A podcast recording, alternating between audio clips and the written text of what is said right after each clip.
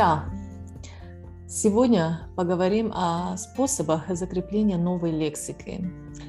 Э, мы, когда изучаем иностранный язык или новый язык, обычно там у нас появляется куча новых слов. И они часто не очень легко запоминаются. Э, ну, знаете сами, мы на уроках их переводим, но чтобы вы их запомнили, это уже типа ваше дело. То есть вы это должны делать самостоятельно.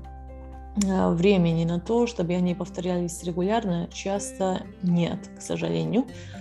И поэтому сегодня поговорим о некоторых способах, которые вам могут помочь. Запоминание новых слов не бывает всегда легко. И в итоге получается то, что человек эм, их запоминает на некоторое время, они потом уходят, э, это так называется пассивный словарный запас, и мы их на самом деле знаем, но не используем их активно.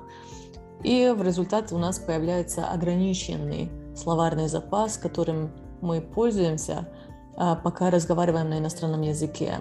Мы как-то общаемся не так свободно, достаточно просто, возможно, понятно, но все-таки ограничено.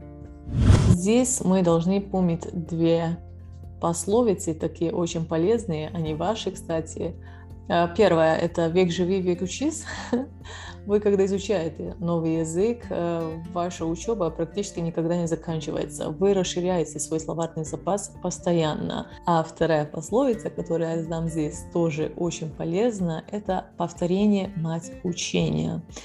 Все слова, которые вы выучили, вы хотя бы сначала должны повторять регулярно, чтобы эта лексика у вас закрепилась. В противном случае вы просто ее забудете через некоторое время. А вот и способы для запоминания новых слов. Я вам здесь приведу некоторые примеры. Вы просто посмотрите, какой способ вам лучше нравится, и сделайте так. Способы закрепления лексики я вам буду объяснять на сербском. Внизу напишу перевод на русском, и вы просто можете прочитать все, что вам будет непонятно. Послушайте. Stari metod. Stari metod. Pišemo reči u kolone. Pišemo reči u kolone. Prvo napišemo reč u originalu, zatim pišemo prevod i pokušavamo da zapamtimo pokrivamo prevod, gledamo original, pokušavamo da se setimo prevoda ili gledamo prevod, a pokušavamo da se setimo originala. Vidite? Znači imamo reči, imamo prevod,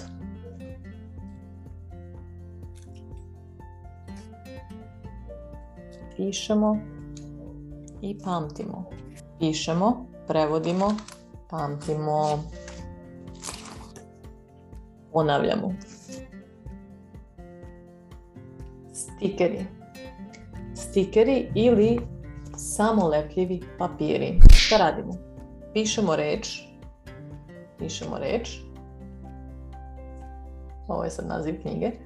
Pišemo reči i lepimo ih bilo gde kako bismo zapamtili nove reči. Isto ovako možete da pravite kartice sa novim rečima. Možete da nacrtate nešto i da napišete prevod i primere.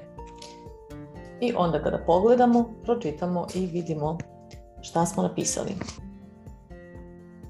Aplikacija Quizlet.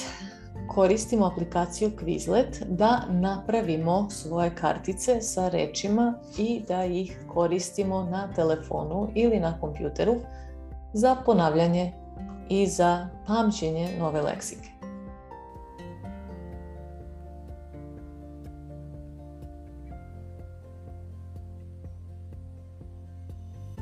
Ja sam. Ti si.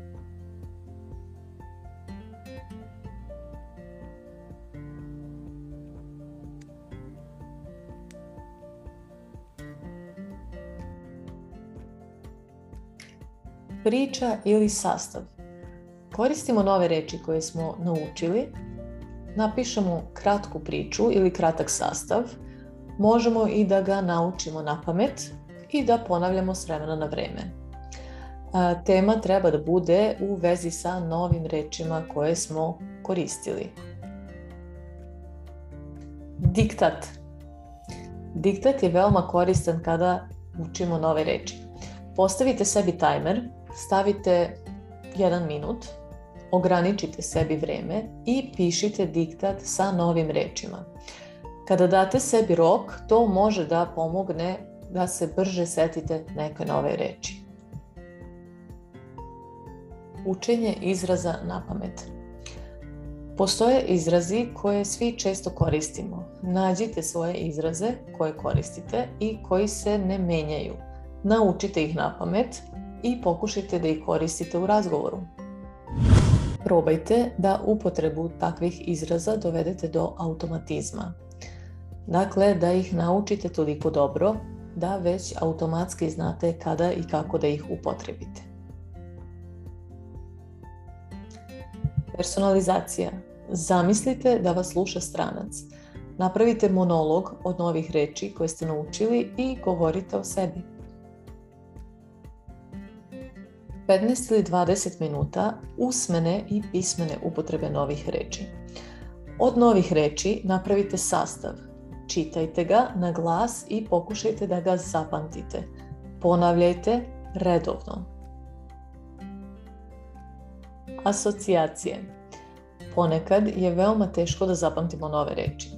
Nađite reč koja vas asocira na novu reč i pokušajte da je zapamtite uz pomoć asocijacije. Zapišite je i ponavljajte redovno. Nadam se da vam je neki od ovih metoda bio koristan i da će vam pomoći. Sve što radimo u početku moramo ponavljati. Moramo ponavljati više puta. I tak, как вы видели, я чаще всего использую стикеры и столбики. То есть я записываю свои новые слова, я их смотрю, смотрю на перевод, потом пишу перевод, стараюсь переводить их обратно с одного языка на другой и просто так тренируюсь постоянно. Мне понадобится достаточно времени для этого, но для меня этот старый способ является практически самым удобным. Еще существует такое филологическое мнение, что человек на самом деле запоминает слова только тогда и только в таких случаях, когда он их может использовать в разных контекстах. Они всегда говорят, что слово надо использовать в не менее пяти разных контекстах для того, чтобы мы его запомнили. И это вам может быть полезно, когда вы придумываете свои истории или свои сочинения для запоминания и закрепления новой лексики. Вы просто имеете в виду, что вы одно и такое же слово просто в разных падежных формах или в разных предложениях можете использовать разными способами. Попробуйте и напишите мне, удалось ли вам. Я надеюсь, вы, возможно, узнали что-то новое, и это вам было полезно. А, во всяком случае, напишите мне, как вы учите новые слова и какие способы вы используете для закрепления лексики. Ciao!